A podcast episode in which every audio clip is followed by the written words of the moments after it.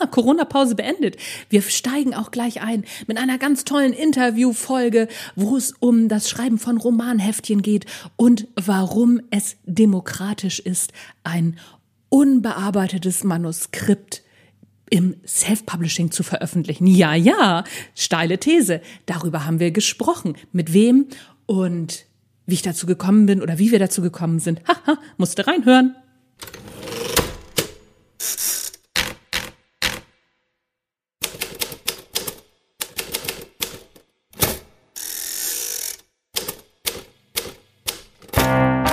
Hallo und herzlich willkommen beim Erfolgreich Schreiben Podcast. Dein Lieblingspodcast rund ums Schreiben. Du weißt, wie es geht. Erfolgreiche Autorinnen und Autoren und auch solche, die es werden wollen und Expertinnen und Experten sprechen über ihre Steckenpferde und über ihr Fachgebiet. Und ich gebe auch meinen Senf dazu. Mein Name ist Anja Niekerken und ich freue mich, dass du dabei bist.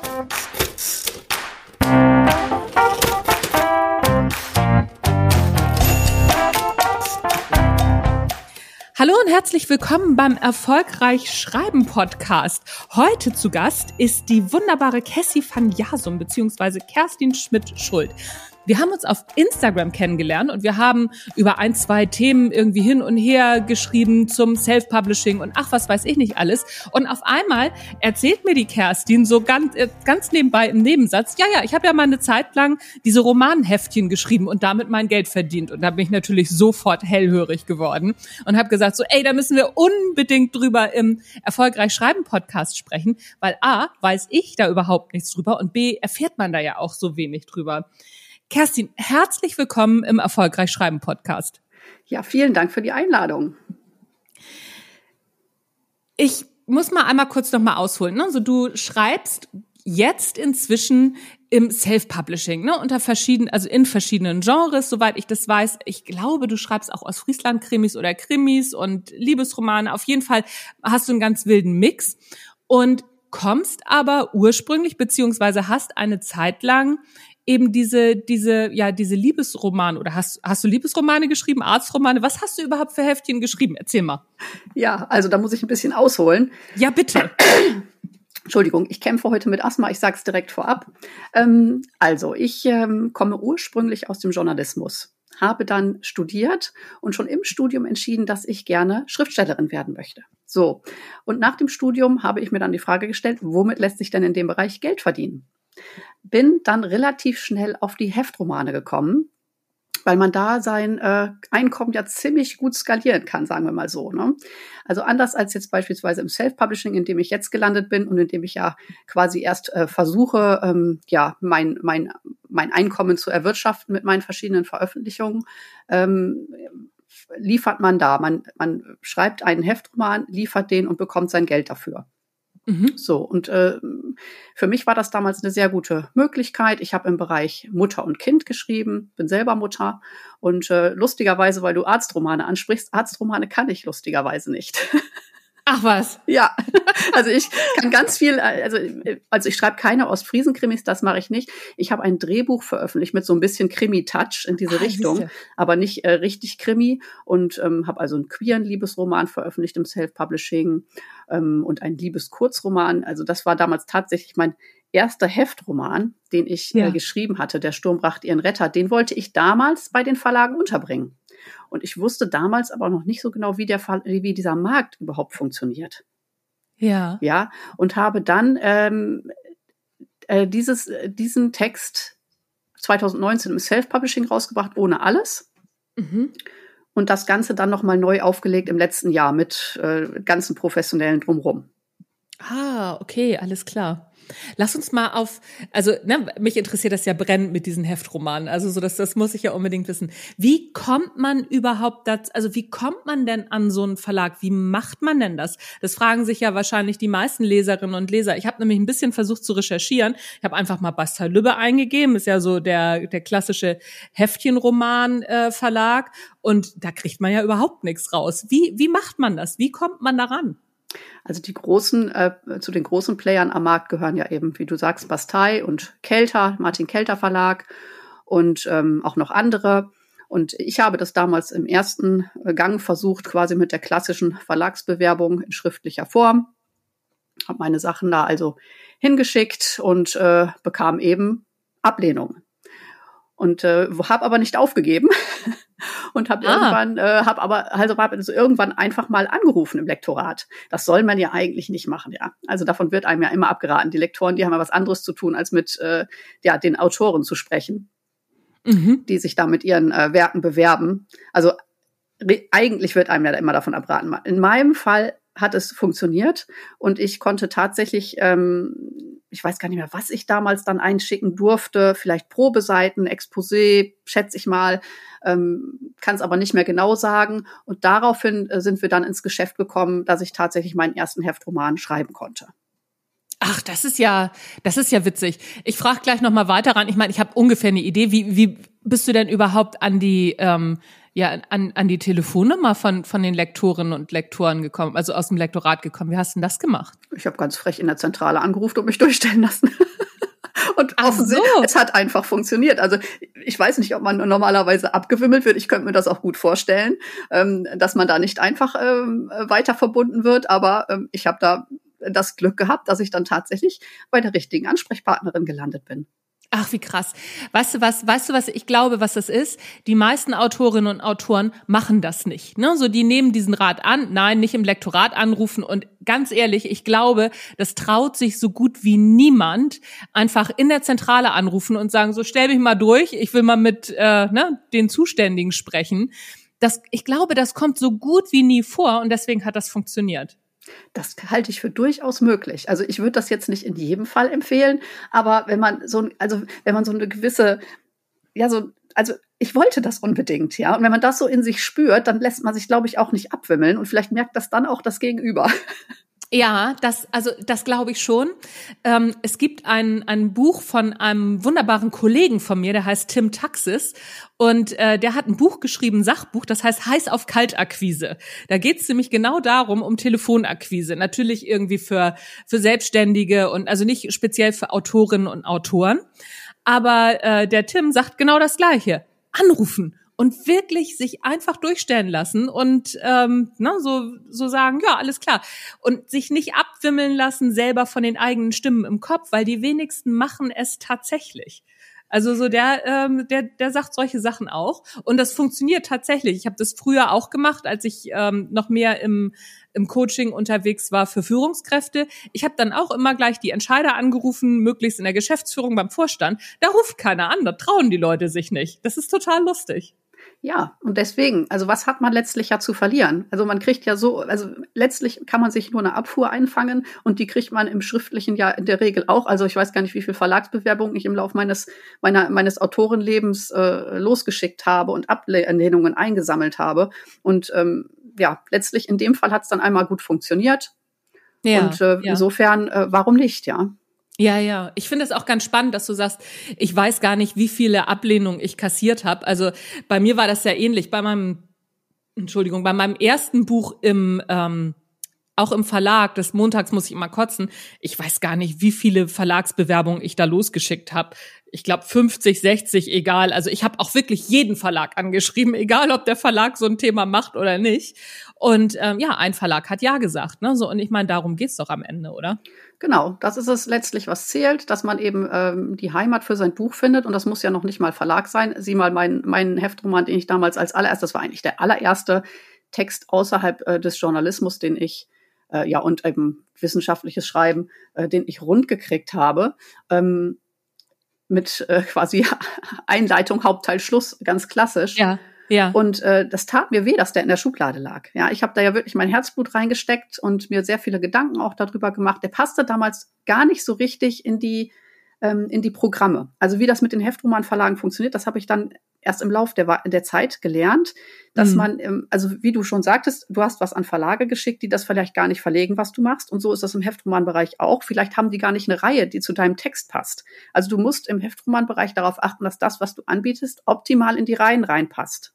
Oder, ah, okay. oder beziehungsweise dann in eine Serie. Also es gibt einmal Reihen, das sind in sich abgeschlossene Romane, die in einer bestimmten Reihe erscheinen. Und dann gibt es eben Serien, die fortlaufend erzählen. Ah, okay. So, und da gibt es dann eben auch einen Autorenpool an verschiedenen Autoren, die daran arbeiten. Und dann muss man natürlich gucken, dass man genau da reinpasst. Und das, was ich damals geschrieben hatte, das passte eben nicht genau da rein. Aber es war schade drum. Und so habe ich entschieden, okay, es passt nicht in irgendeinen Verlag hier in unserer Verlagslandschaft, aber es gibt die Möglichkeit des Self-Publishings. Also schicke ich den äh, Text jetzt so raus in die Welt. Und ich habe dann äh, bei der Neuauflage ein schönes Cover designen lassen, habe das Ganze lektorieren, korrigieren, Buchsatz machen lassen, wie man, wie sich das eben so gehört. Genau. und habe genau. das Buch, ähm, also beziehungsweise ich möchte dazu sagen, bei der ersten Auflage habe ich das nicht gemacht. Und auch das finde ich hat seine Berechtigung. Wenn man einfach möchte, dass sein Buch in die Welt rauskommt, finde ich, dass das auch ähm, so möglich sein muss, ja, für jeden einfach sein Buch zu veröffentlichen. Und dann habe ich aber dann ähm, nochmal irgendwann Geld in die Hand genommen, das Ganze so ähm, in der ja quasi hochwertigen Auflage rausgebracht. Ja, ja, da sind jetzt gleich zwei Themen drin. Ähm, wir stellen einmal zurück, ähm, das Buch einfach so rausbringen, dass das möglich sein muss. Das würde ich gerne nachher nochmal aufgreifen. Mhm. Ähm, wir machen aber nochmal weiter bei den, bei den Heftromanen. Also, ich habe, ich habe jetzt verstanden, es gibt zwei, zwei Möglichkeiten. Es gibt einmal einen sogenannten Fortsetzungsroman. Das sind, also ist wahrscheinlich wie eine, wie eine normale Serie, ne? wie auch Fernsehserien funktionieren. Und es gibt, ähm, ein, es gibt Reihen, wo es einzelne Romane gibt, die aber, ja, ist das einfach nur im Genre oder äh, spielen die im gleichen Ort oder wie, wie, wie funktioniert das? Erzähl, erzähl das nochmal, geh da nochmal mehr rein. Also ich komme ja aus einem, äh, also ich kann jetzt nicht für alle Teilbereiche des ähm, Heftromans sprechen. Ich komme eben, wie bereits, bereits gesagt, aus dem Bereich Frauenroman, Schrägstrich Mutter und Kind. Und da mhm. gibt es eben äh, Reihen, die ein übergeordnetes Thema haben, wie beispielsweise Mutterschaft, ja. Ja, und okay. ähm, da äh, gibt es dann eben diese abgeschlossenen Heftromane und das halte ich äh, halte ich auch für den ähm, den Einstieg mit der geringsten Hürde weil man in so einer Reihe ja nicht in einen laufenden Prozess einsteigen muss. Wenn man in eine Serie ja. einsteigt, dann muss man ja auch den gesamten Spannungsbogen überblicken, der über ja viele, viele Heftromane bereits gestrickt wurde und weitergeführt wurde.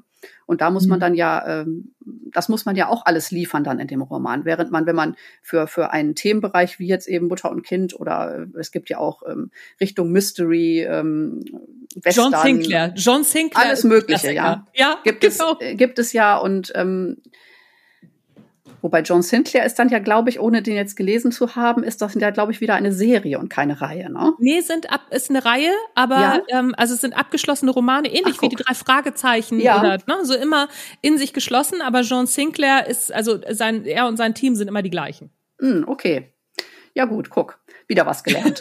Wunderbar. Lerne ich hier auch noch was. Finde ich super.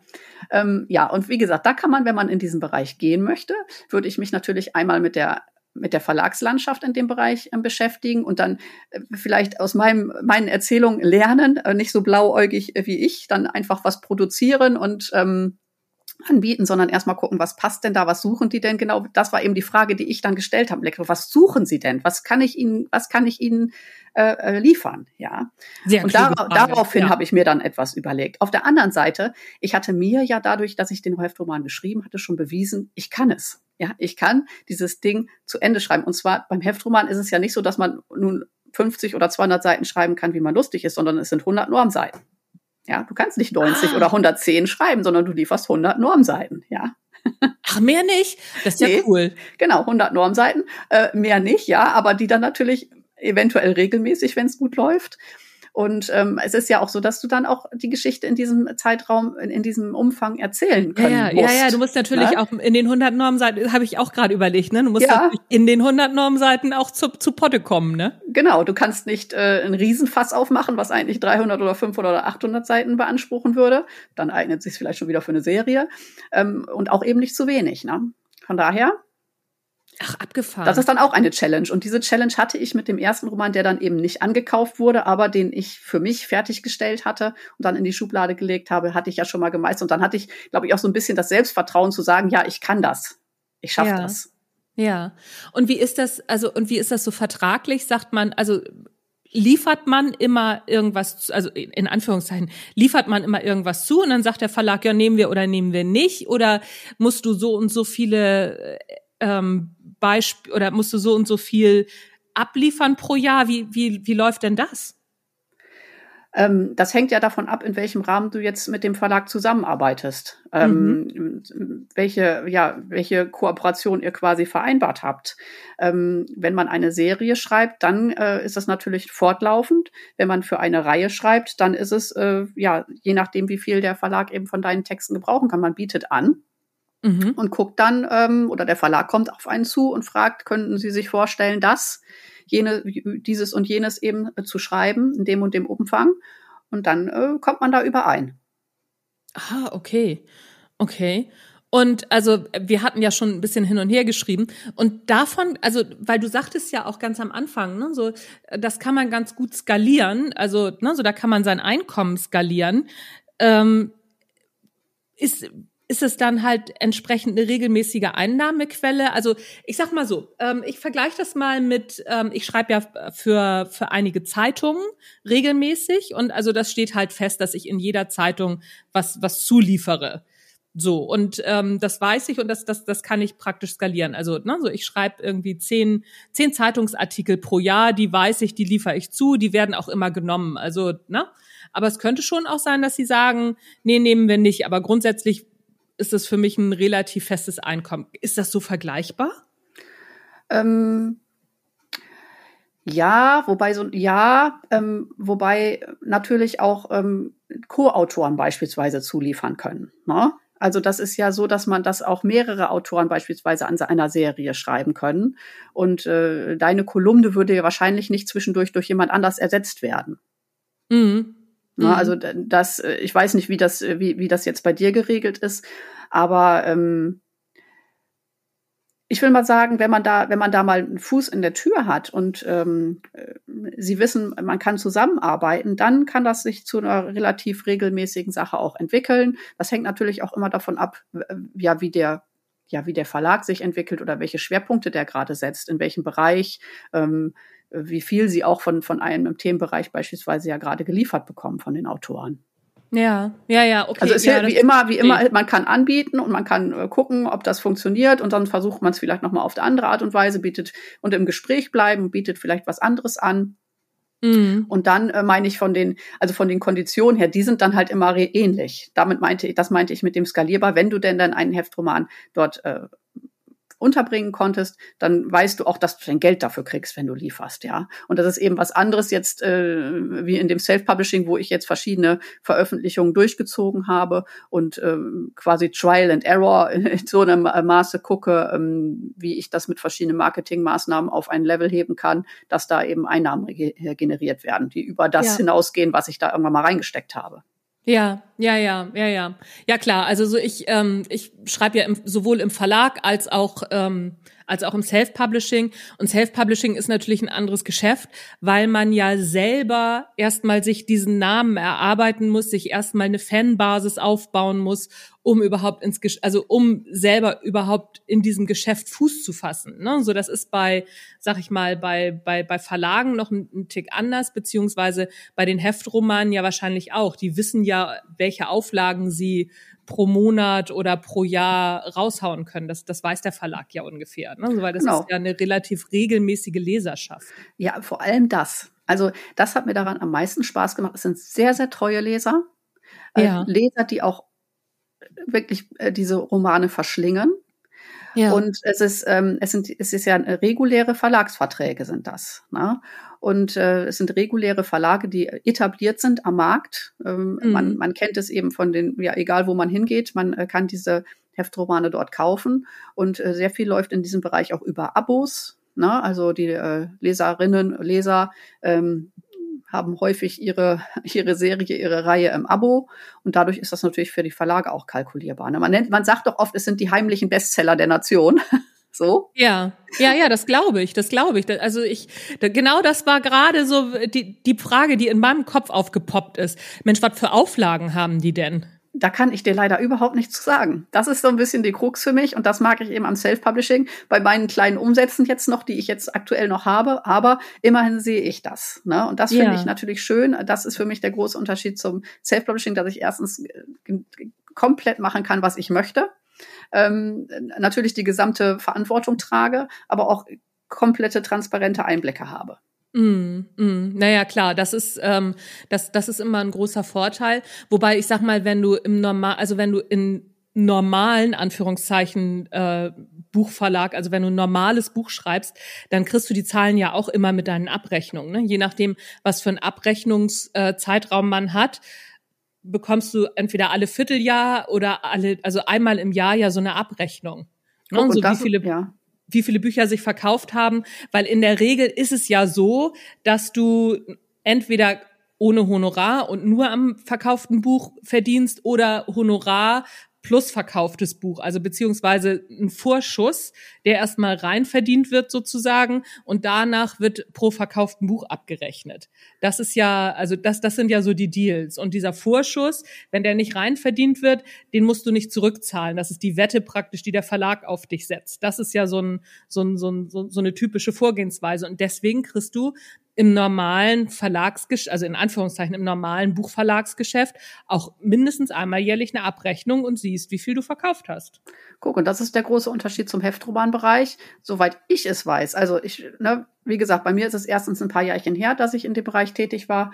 Und zum anderen ähm, habe ich ja auch nicht keinen Einblick in die äh, Verträge der anderen Autoren. Aber soweit ich es weiß, soweit meine Informationen sind, auch eben im Gespräch mit anderen und durch Recherche, äh, sind es in der Regel Buyout-Verträge. Das heißt, ah, ja. du, äh, du, äh, du, genau, du mhm. gibst äh, deine Nutzungsrechte ab ähm, und erhältst dafür äh, deinen Obolus, bekommst später vielleicht nochmal äh, etwas bei einer gewissen Auflage oder wenn, wenn die Lizenz ins Ausland verkauft wird oder gegebenenfalls für E-Book oder wie auch immer, äh, gibt es mhm. dann nochmal einen Obolus, aber dass es äh, zu jährlichen Abrechnungen mit Aufstellung der Buchverkäufe oder in dem Fall ja Heftromanverkäufe äh, kommt, nee, das, das kann ich in dem Bereich nicht bestätigen.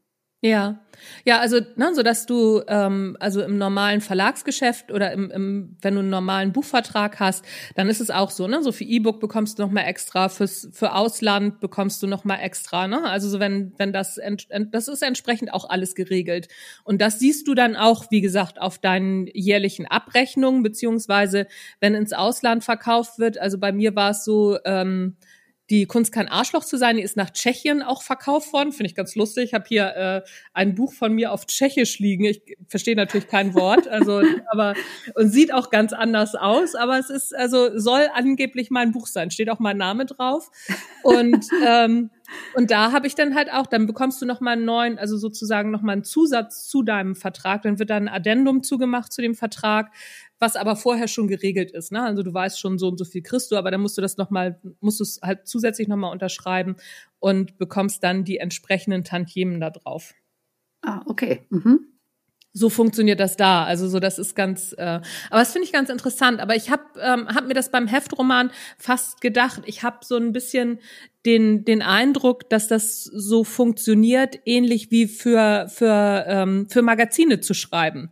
Also, weil wenn ich für ein Magazin schreibe, dann verkaufe ich ja auch meinen Artikel. Der Artikel ist dann ja sozusagen verkauft. Den kann ich ja nicht dann noch an zehn andere Magazine verkaufen. Ja, das halte so, ich für durchaus möglich. Mhm. Ne, und so funktioniert das wahrscheinlich dann eben auch, dass nur, dass, dass du praktisch das gesamte Magazin dann halt nur als Roman gestaltet hast. So würde ich mir das vorstellen, rein rechtlich, ne? weil die ja auch eben mit Abo-Modellen ähm, arbeiten, dass, dass das da irgendwie in diese Richtung geht.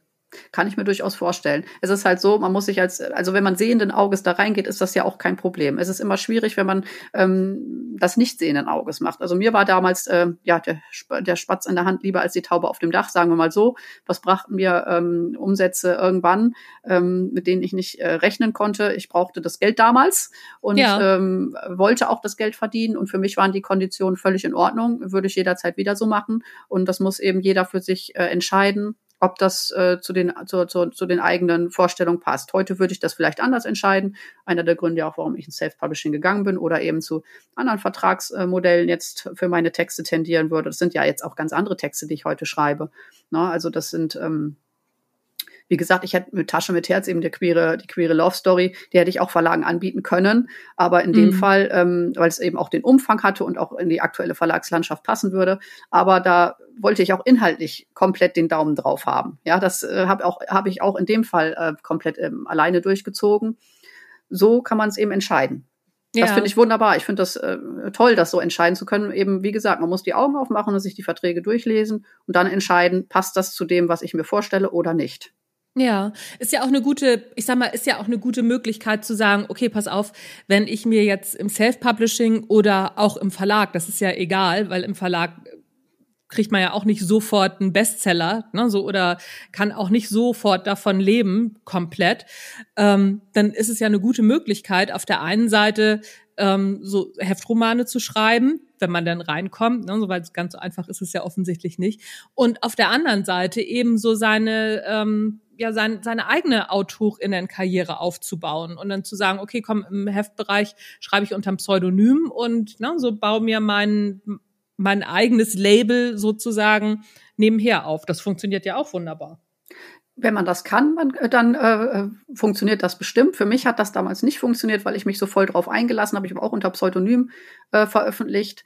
Mhm. Und ähm, für mich war das, ähm, also ich bin immer so ein äh, Projektautor, sagen wir mal so. Ja, ich versenke mich dann so total in diese in diese Welt ja. und ich versuche immer inhaltlich dann dieses Projekt auch so ja rund zu schreiben und da so auch ganz einzutauchen. Und äh, wenn ich jetzt in dieser Heftromansprache, das ist ja auch eine eigene Sprache, du musst ja, auch, ja. du hast eine ganz bestimmte Art, wie du diese Geschichten schreibst. Die werden ja auch in großer Schrift veröffentlicht. Mein meine, meine Publikation dann im Übrigen auch in großer Schrift passend zur Zielgruppe veröffentlicht.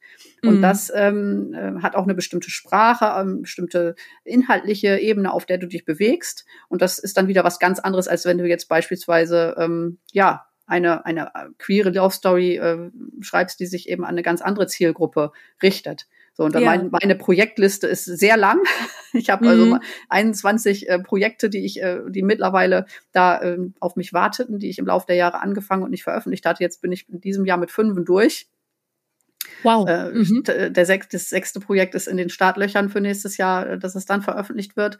Und mhm. äh, so arbeite ich das ab und habe da also ganz andere Inhalte, auch sprachlich, äh, vom Umfang her ganz andere Inhalte. Und äh, kann, äh, bin deswegen lieber, ich konzentriere mich dann lieber. Ja, ich kann das schon auch nachvollziehen. Also es ist jetzt nicht so, dass ich hier irgendwie zehn Buchprojekte nebeneinander schreibe. Also ich schreibe auch immer ein Buchprojekt zu Ende, fange dann das nächste an, ne? So und äh, bei mir wechselt das in der Regel. Ne? So ich wechsle oder ich schreibe ein ein Buch pro Jahr für einen Verlag.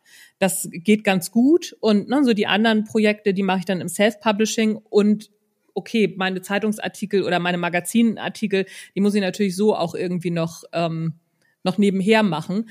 Aber ähm, ich kann mir auch gut vor, also ich kann mir auch nicht vorstellen, zwei Bücher gleichzeitig zu schreiben. Ich glaube, das würde ich auch nicht hinkriegen. Also ich ähm, selbst selbst im Sachbuchbereich mich da immer umzustellen, dann thematisch, das äh, würde mich, glaube ich, auch überfordern. Also ich würde es dann auch eher so machen, ne, so innerhalb von sechs Wochen das eine Projekt, dann das nächste Projekt, wenn das eine im, ähm, im Lektorat ist und so dann immer switchend. Also das ist so immer meine Vorgehensweise. Ja, das, das kommt, also jetzt, wo du das so erläuterst, kommt das doch auch eher meiner Vorgehensweise näher. Es ist ähm, also natürlich nicht so, dass ich dann ausschließlich ein Jahr lang an irgendetwas arbeite, ne, sondern ich habe ja eben mhm. meine offenen Projekte und dann ist mal dieses, da wird mal hier geplottet und so, dann wird mal da weitergearbeitet, das schon, aber eben nicht parallel, also dass ich quasi zwei Stunden hier dran arbeite und dann die nächsten zwei Stunden an was äh, ja, anderem. Ja, ja. Also das, äh, das mache ich auch nicht. Also braucht auch so eine gewisse, gewisse Trennung, ja. Ja, ja, also ich, äh, ich würde das im Kopf gar nicht hinkriegen. Also, na, vielleicht würde ich es hinkriegen, ich weiß es nicht. Ich habe es halt einfach noch nie probiert, aber ich bin dann auch immer so tief drin, ich mache morgens die Augen auf und dann geht mein, geht das Buch weiter, an dem ich gerade arbeite. Ne, so, und wenn ich dann zwei Stunden geschrieben habe, dann bin ich auch leer geschrieben. Danach kommt auch nichts mehr. Dann kann ich zwar noch mal einen Artikel schreiben, weil das so eine andere, also weil das eben auch eine ganz andere Herangehensweise ist und ja auch viel kürzer. Ne? So das, also da mal eben, weiß ich nicht, fünf, fünf bis zehntausend ähm, Anschläge zu schreiben für so einen Artikel, das geht, ist anders als, als zu sagen, so, okay, komm, ne, so, ich muss jetzt mein Buch schreiben, ist wahrscheinlich auch nicht mehr Anschläge am, also, ne, in, an diesem Tag, aber diesen Faden zu halten und auch selber diese, mh, diese Schreibspannung für mich selber aufrecht zu erhalten, das ist doch ein ganz anderer, also ein ganz anderer Energieprozess, für mich zumindest. Ja, also äh, ich finde das auch lustig, dass du dich da auch so in diesen verschiedenen Welten bewegst. Also das ist ja auch eben Journalismus und äh, das sind eigentlich verschiedene Schreibschulen auch. Ne?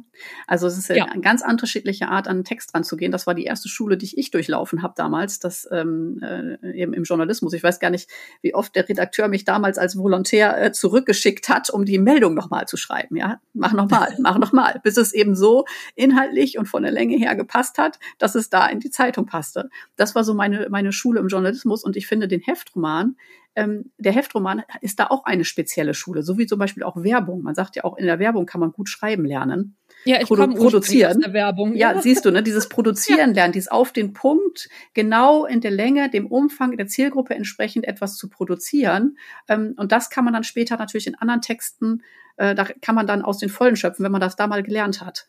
Ja, ja, ja. Das ist auf, da hast du auf jeden Fall recht, da sagst du was. Ich erinnere mich gerade daran, also ich habe irgendwann mal in der Werbung angefangen, bin dann in die Finanzdienstleistung, ne, so. Aber in der Werbung, das waren so, so drei, drei, vier Jahre, die ich wirklich in der Werbung war. Und was ich da wirklich gelernt habe, was du auch sagst, ne, auf den Punkt zu schreiben. Du kannst mich wirklich in, mitten in der Nacht wecken, dann sagt mir jemand so, schreib mal, ne, schreib mal zehn Sätze zum Thema XY und gib gibt mir irgendwie zwei, drei Vorgaben, dann mache ich das. Da muss ich nicht lange drüber nachdenken. Ja. Oder auch ähm, kürzen, ne? Texte kürzen, ja. dass sie auf ein bestimmtes äh, Maß passen. Ich kann ganz ausschweifend schreiben. Ich schreibe auch sehr gerne mit ganz vielen Füllwörtern, was man ja eigentlich nicht macht, aber ich mache das gerne. Ich mache das einfach. Punkt. Und ähm, aber dann kann, kann ich natürlich auch immer sehr viel rauskürzen und habe da überhaupt keine Schwierigkeiten, einfach in so einen Blog auch reinzuschreiben klar. Ja, und dieses äh, äh, den eigenen Text auch kürzen zu können, das fällt, glaube ich, sehr vielen ähm, AutorInnen, die erst mit dem Schreiben anfangen, auch bisweilen schwer. Ne? Man liebt ja die eigenen Wörter. Und äh, ich meine, hm. wenn es gar nichts anderes hilft, dann muss man den Text halt jemand anders geben, damit der da mal rangeht. Wobei ich ja sagen muss, es gibt auch etliche Verlagsveröffentlichungen, wo ich dann äh, denke, ja, da hat sich keiner getraut, dem Autor ein Drittel des Buches wegzukürzen. Ja, ja, ja, das gibt's natürlich auch. Ja, da hast du total recht. Aber es ist auch auch das, was du gerade gesagt hast, ne, so mit deinem, ähm, als als als du Volontärin warst, dass du immer wieder zurück musstest. Nee, mach noch mal, mach noch mal. Ich erinnere mich an eine Sache ganz am Anfang meiner ähm, meiner Texterkarriere in der Werbung. Das war, da musste ich einen Brief, einen DIN A4 Brief zehnmal schreiben. Ach du meine Güte. Und am Ende des Tages, ich habe diesen, ich habe diesen Kreativdirektor, ich habe den so gehasst. Und ja. am Ende des Tages habe ich einfach noch mal den ersten Brief genommen, weil ich keinen Bock mehr hatte, den noch mal zu schreiben. Und dann hat er den genommen. Das hat er extra gemacht, oder? Ich, ja, ich glaube, er war schlecht gelaunt. Also so, es war wirklich ähm, auch ein Beispiel an schlechter Führung in dem Moment. Er war wirklich übellaunig und er ja. wollte mir einfach auch zeigen, wo mein Platz ist. Ne? So verstehe ich auch, verstehe ich im Nachhinein auch alles. Aber ich habe trotzdem was gelernt in, an diesem Tag, nämlich nicht, dass der erste Text der beste ist, sondern auf wie viele verschiedener Art und Weisen man das Gleiche sagen kann. Irgendwann ist mir klar geworden, es ist ganz egal, wie ich es sage. Hauptsache, ich habe den Fokus auf dem Inhalt, dass ich wirklich meinen Inhalt raus, also dass ja. das immer im Vordergrund steht. Und ähm, da, das habe ich halt da an dem Tag wirklich, wirklich gelernt. Und naja, gut, dann ne, so jeder Kreativdirektor hatte irgendwie dann andere, ähm, andere Vorlieben. Ich weiß noch, dass mein allererster äh, Kreativdirektor, der hat mich, ähm, ich habe dann immer, wollte immer schreiben, ne, so und zusätzlich, also ne, und dazu kommt noch oder zusätzlich. Und dann sagte er immer, nee, das sagen nur Assis, wir schreiben darüber hinaus. Ah ja. Der hat mir immer das zusätzlich immer rausgekürzt, immer darüber hinaus. Ich schreibe heute noch darüber hinaus. Ah. Also ohne drüber nachzudenken. Manchmal muss ich drüber schmunzeln. Und ein, ein weiterer hat immer geschrieben, ähm, wenn man also ne, so um ehrlich zu sein oder ne, seien wir doch mal ehrlich, dann schrieb immer so nein, das ist un, un, unemotional, Hand aufs Herz. Mal Hand hm. aufs Herz. Da haben wir uns haben sich alle Texter drüber lustig gemacht, weil immer wenn wenn wir dann irgendwas gesagt haben oder über uns über irgendwas geärgert haben, dann haben wir immer gesagt so, ja komm, mal Hand aufs Herz. Und alle sind vor Lachen vom, vom Stuhl gefallen. Und letzt, vor kurzem habe ich gerade auch in irgendeinem Text habe ich geschrieben, Hand aufs Herz. Und ich musste so lachen, als ich das geschrieben habe. Das ist unglaublich. Ja, aber was äh, da bei dem, was du jetzt erzählst, auch ganz deutlich wird, ist ja der handwerkliche Aspekt beim Schreiben. Ne? Ja. Und egal in welchem Bereich man sich jetzt bewegt, Journalismus, Werbung, Heftromanbereich oder eben ein sehr routiniertes äh, Schreiben in anderen Bereichen, was ja im Self-Publishing auch üblich ist. Das scheint ja so im Self-Publishing die Erfolgsformel zu sein, die ich im Moment ignoriere. Aber dieses ähm, in einer hohen Frequenz äh, Texte äh, sehr zielgruppengenau zu generieren, mhm. Ähm, das scheint ja so die Erfolgsformel auch im Self-Publishing zu sein. Das ja. ist ja auch immer eine gute Schule, um äh, das Handwerk zu lernen. Und da kann man auch eben durch zeigen, dass, dass das Schreiben nichts, ähm, also ist das Quäntchen Talent, das Quäntchen Glück, das Quäntchen äh, künstlerischen Zugang zum, zum Wort und Sprachgefühl natürlich wollen wir nicht ignorieren. Aber es ist auch ganz viel Handwerk, das man lernen kann. Ja, auf jeden Fall. Da bin ich 100 Prozent bei dir, weil ich auch immer wieder so unter irgendwelche Posts oder zu einigen Blogartikeln oder wenn ich mal Werbung auf Facebook schalte, oder oh, kommen die tollsten Sachen, ne? So, ja, schreiben kann man nicht lernen, da muss man Talent für haben. Und dann denke ich immer so, nee, das sagen nur nee. die Leute, die keine Ahnung vom Schreiben haben. Mhm. Es ist vor allem, wenn man sich da so durchgekämpft hat und es lernen musste, dann weiß man, dass man es lernen kann. Genau, genau, das ist das nämlich. Oder wenn man seine eigenen Texte dann auch ein, zweimal immer wieder sich anguckt. Ne? ich habe zum Beispiel, mache es ja zum Beispiel so, dass ich alle zwei Wochen einen Blogartikel übers Schreiben oder übers Marketing schreibe und den dann als Podcast rausbringe. Das heißt, ich lese dann diesen Text mehr oder weniger, na, mehr oder weniger frei noch einmal vor. Und während ich das mache, während ich den Podcast einspreche, ändere ich den Text nochmal, weil in dem Moment, wenn man das laut frei vorliest, merkt man, nee, da kannst du so nicht schreiben, das geht so nicht. Ja, ähm, ich mache das bei meinem Podcast auch teilweise so. Manchmal spreche ich ganz frei, dann habe ich ganz viele Ms und Ös drinne und im Grunde freue ich mich dann auch immer, wenn ich schon einen Text quasi äh, als Blogartikel vorbereitet hatte. Äh, ja. Wenn ich Werbung kurz für meinen Podcast machen darf, 21 UFOs. Na klar, na klar. Also so, das wäre sowieso meine nächste Frage gewesen. So, was ist denn das für ein Podcast? Warum war ich da noch nicht drin? Ja. Verstehe ich nicht. Also ganz unbedingt. Ich freue mich, äh, freue mich sehr, wenn du mich besuchst. 21ufos.de. Da geht's eben genau um diese offenen Projekte, die sich bei mir im Laufe der Jahre angesammelt haben. Ich habe dann irgendwann äh, das Schreiben zwar nicht aufgegeben nach der Heftromanzeit, aber das Veröffentlichen hatte dann so ein paar Ansätze, mich auch bei Verlagen nochmal zu bewerben, kamen dann eben auch Absagen und irgendwie das Leben kam dazwischen Kinder und so weiter und so fort und kam dann nicht mehr ins Veröffentlichen rein und hatte dann ähm, beschlossen, so, und jetzt ist Schluss, jetzt bringst du diese ganzen Sachen, die veröffentlichst du jetzt, wie auch immer. Und so ist dann dieses Projekt 21 UFOs also UFOs, das steht für Unfinished Objects, unfertige ja. Objekte. Das kommt ja, aus, der, cool. aus der Schneiderei kommt das eigentlich. So da kenne ich es zumindest her. Und das sind diese unfertigen. Dinge, die man so als Stapel irgendwo liegen hat und die man abarbeiten möchte.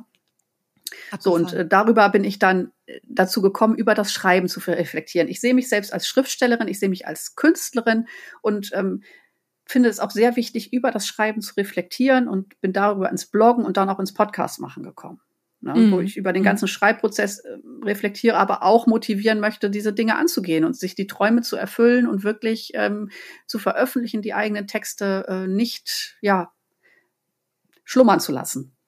Ja, ich finde das, finde das total gut. Guck mal, jetzt können wir noch mal wieder da anknüpfen, wo ich gesagt hatte, das, das ähm, packen wir mal nach, nach hinten ein Stück. Und zwar hast du ja gesagt, dass du findest, dass es auch eine Berechtigung hat, einfach so mal einen, einen Text zu veröffentlichen. Also ohne Lektorat, ohne Unbedingt. Korrektorat, ohne diesen ganzen Kram das ist ja so, also so auf der einen Seite, wenn du das sagst, denke ich so, okay, ich kann verstehen, was dahinter steckt. Auf der anderen Seite denke ich so, nein, nein, aber bitte, oh, puh, das, oh, weiß ich auch nicht. Ja, Sag ich kann mal, das, warum ja. das eine, warum das für dich eine Berechtigung hat. Das interessiert mich. Also ich erläutere das gerne. Und zwar, ich kann den Ansatz, dass wir nur hochwertige Texte am Markt haben wollen, natürlich verstehen.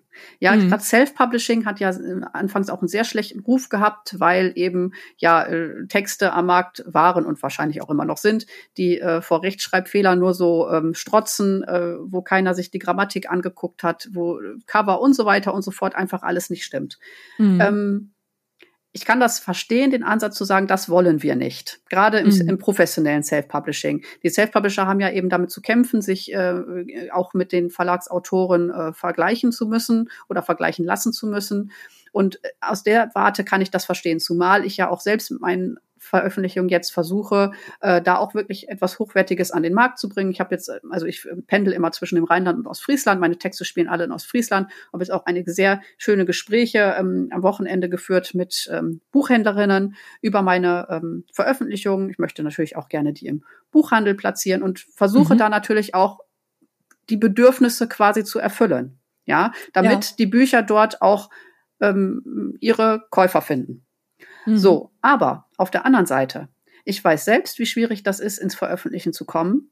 Und ähm, für mich war das dieses ganz einfache äh, Veröffentlichen ohne große Geldmittel in die Hand zu nehmen. Ich musste bloß dem Distributor einen ganz kleinen Betrag geben, dass er das überhaupt veröffentlicht hat. Ähm, das war für mich so der Schritt aus so einer Veröffentlichungskrise. Ich will gar nicht Schreibkrise sagen, ich sage denn das Veröffentlichungskrise, ja.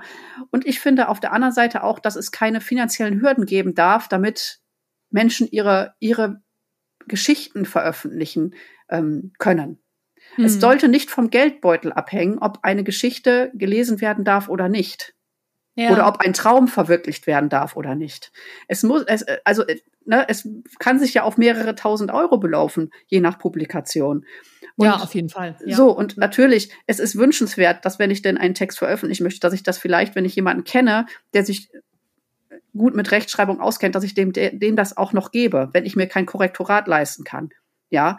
Oder mir beispielsweise ähm, einen Betrag anspare, wenn es denn möglich ist, im Lauf der Jahre, um vielleicht dann doch noch ein schönes Cover gestalten zu lassen, damit meine Geschichte vielleicht mehr Käufer findet, als sie es aktuell tut.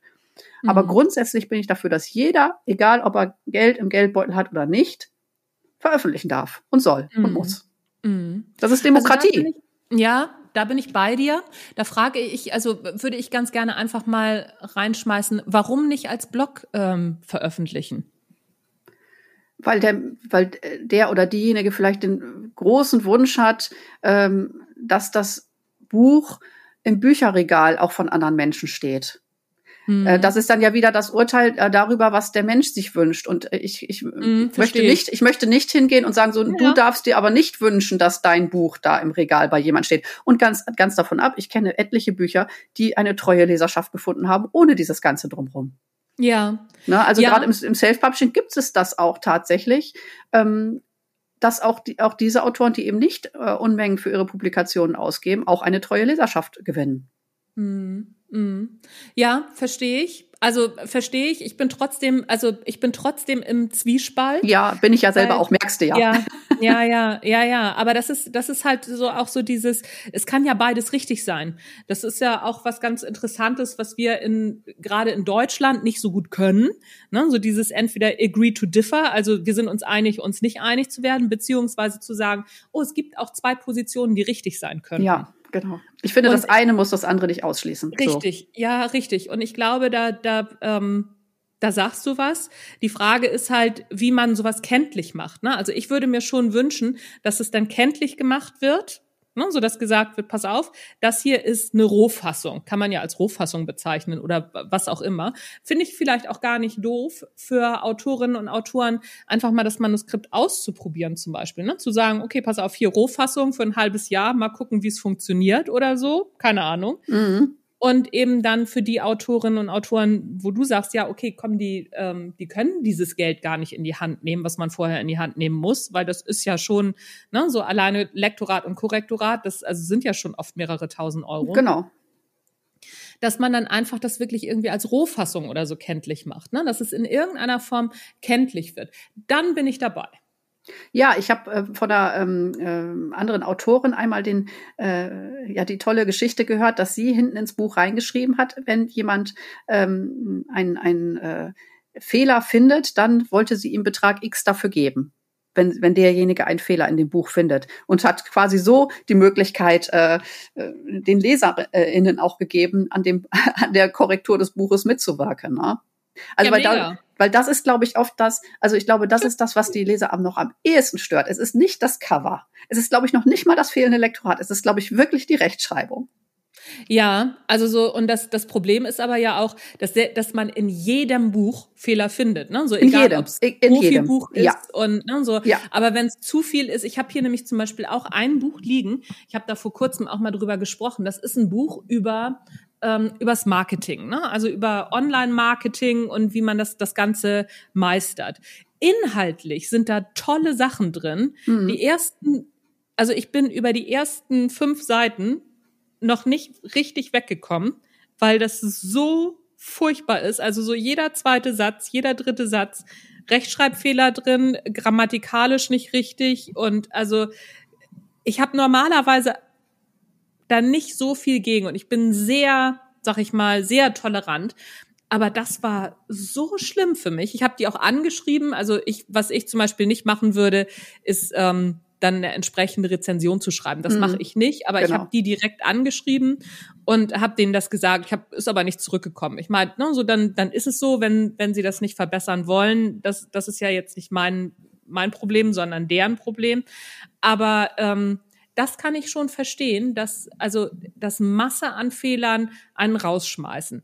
Was ich aber auch wieder auf der anderen Seite nicht verstehen kann, ist, wenn jemand irgendwie drei Fehler in einem Buch findet und dann ausrastet. Da denke ich dann auch jedes Mal, sag mal, was stimmt denn mit dir nicht? Ja, und das unterscheidet eben uns Self-Publisher in keiner Weise von Verlagsveröffentlichungen, weil nee. ähm, äh, sowohl äh, sowohl als auch findet man eben noch Fehler. Ja, also ich ja. merke das ja auch selbst, wie viel, egal wie viele Leute ich habe drüber gucken lassen, auch professionell. Es ist eben, es kann eben immer noch mal ein Fehler drinne sein, sowohl im Verlag als auch im Self-Publishing. Ne? Ja, klar, das zeigt auch die Erfahrung. Ne? Also so bei mir ist es jedes Mal, wenn ich eine Lesung habe ähm, oder die ersten Lesungen habe mit einem neuen Buch, dann immer finde ich sofort irgendwelche Fehler. Teilweise auch Anschlussfehler. Also so, ich habe einen Anschlussfehler in einem meiner Bücher gefunden, wo ich dachte, das gibt's doch nicht. Hat noch keiner gefunden. Nur ich, ja auch völlig in Ordnung, wenn den außer mir keiner sieht, bitte sehr, ähm, ist, ist ja wunderbar.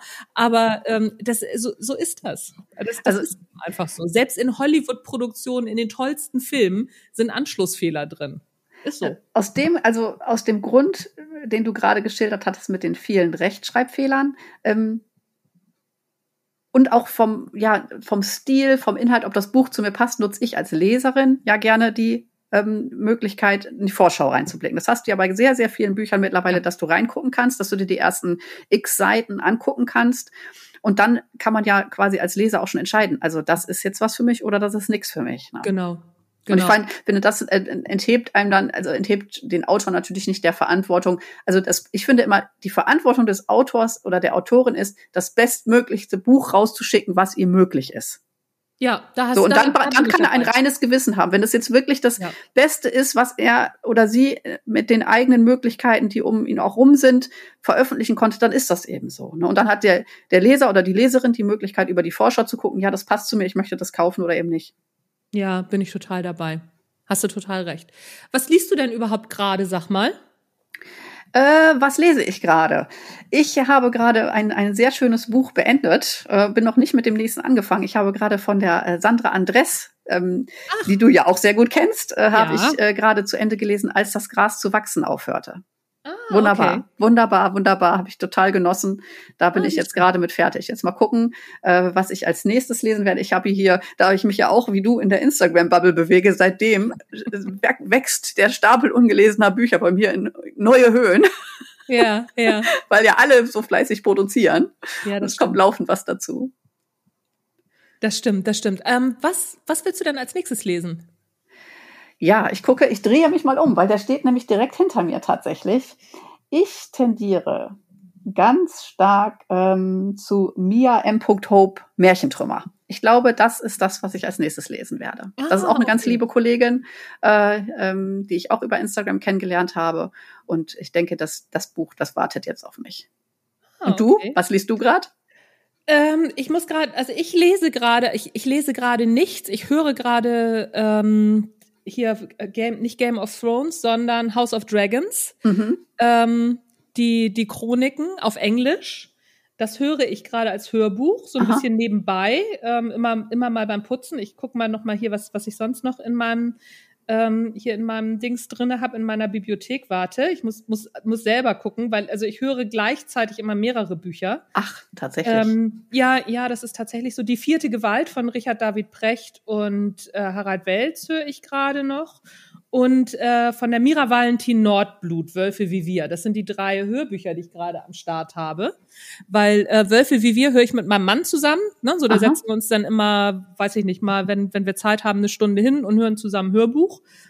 Und äh, Richard David Brecht, das hatte ich jetzt angefangen und bin so ein bisschen so, ja, hm, also ähm, ich brüll dann immer dazwischen, weil ich oft seiner, nicht seiner Meinung bin bei diesem Buch. Ähm, so, das, das sind so, das sind so die, ähm, die Hörbücher, die ich am Start habe. Und lesen tue ich gerade ähm, die Neuausgabe von Lounge, heißt das Buch, das ist von Jeff Walker. Mhm. Das ist ein, ähm, auch war ein New, New York Times Bestseller.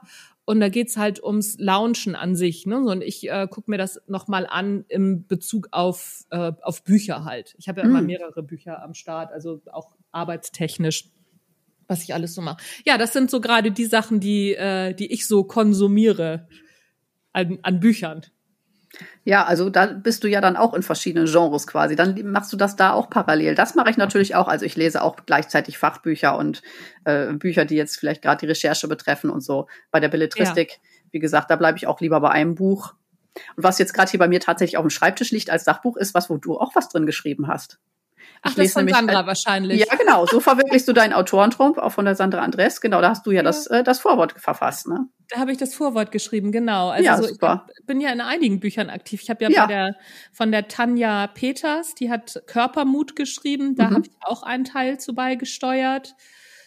Ja, also so das waren so die letzten beiden, wo ich was zu beigesteuert habe. Und ich habe bei einem Buch, ich weiß gar nicht mehr, wer das geschrieben hat, da habe ich einen ganzen äh, einen ganzen Teil geschrieben. Da muss ich noch mal hinterher. Ich glaube, das ist noch gar nicht erschienen. muss ich noch mal gucken. Also ja, das, äh, das, das entsteht dann halt letztendlich so.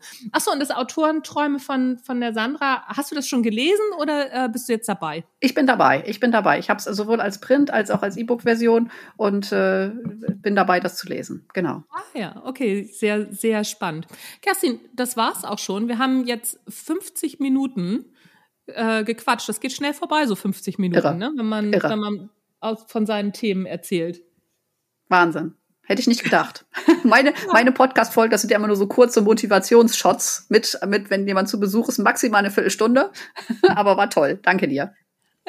Ich danke dir für deine Zeit und also ich habe auf jeden Fall was über Romanheftchen jetzt gelernt und auch äh, der Rest des äh, Gesprächs hat mir wahnsinnig viel Spaß gemacht, weil diese Überlegung, dass man sein Buch auf jeden Fall veröffentlichen sollte. Da, da kaue ich auch noch mal drauf rum. Also ich, äh, wie gesagt, ich finde beide, beide Aspekte, die stimmen, aber ähm, ja, gibt es da eine Lösung für? Das, äh, solche Sachen interessieren mich ja immer. Ja, das freut vielen mich. Dank, ja, vielen Dank für diese Anregung und ähm, dann auf bald in 21 UFOs, oder? Das hoffe ich sehr. vielen Dank, Kerstin. Bis dahin.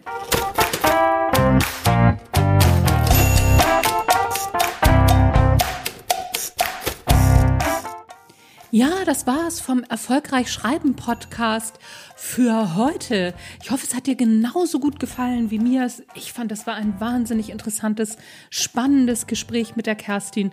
Und äh, schau auch mal bei 21 UFOs vorbei, bei ihrem Podcast. Da werde ich jetzt auch gleich erstmal reinschauen, was mich denn da erwartet. Denn wir haben uns natürlich auch schon für ein Podcastgespräch verabredet.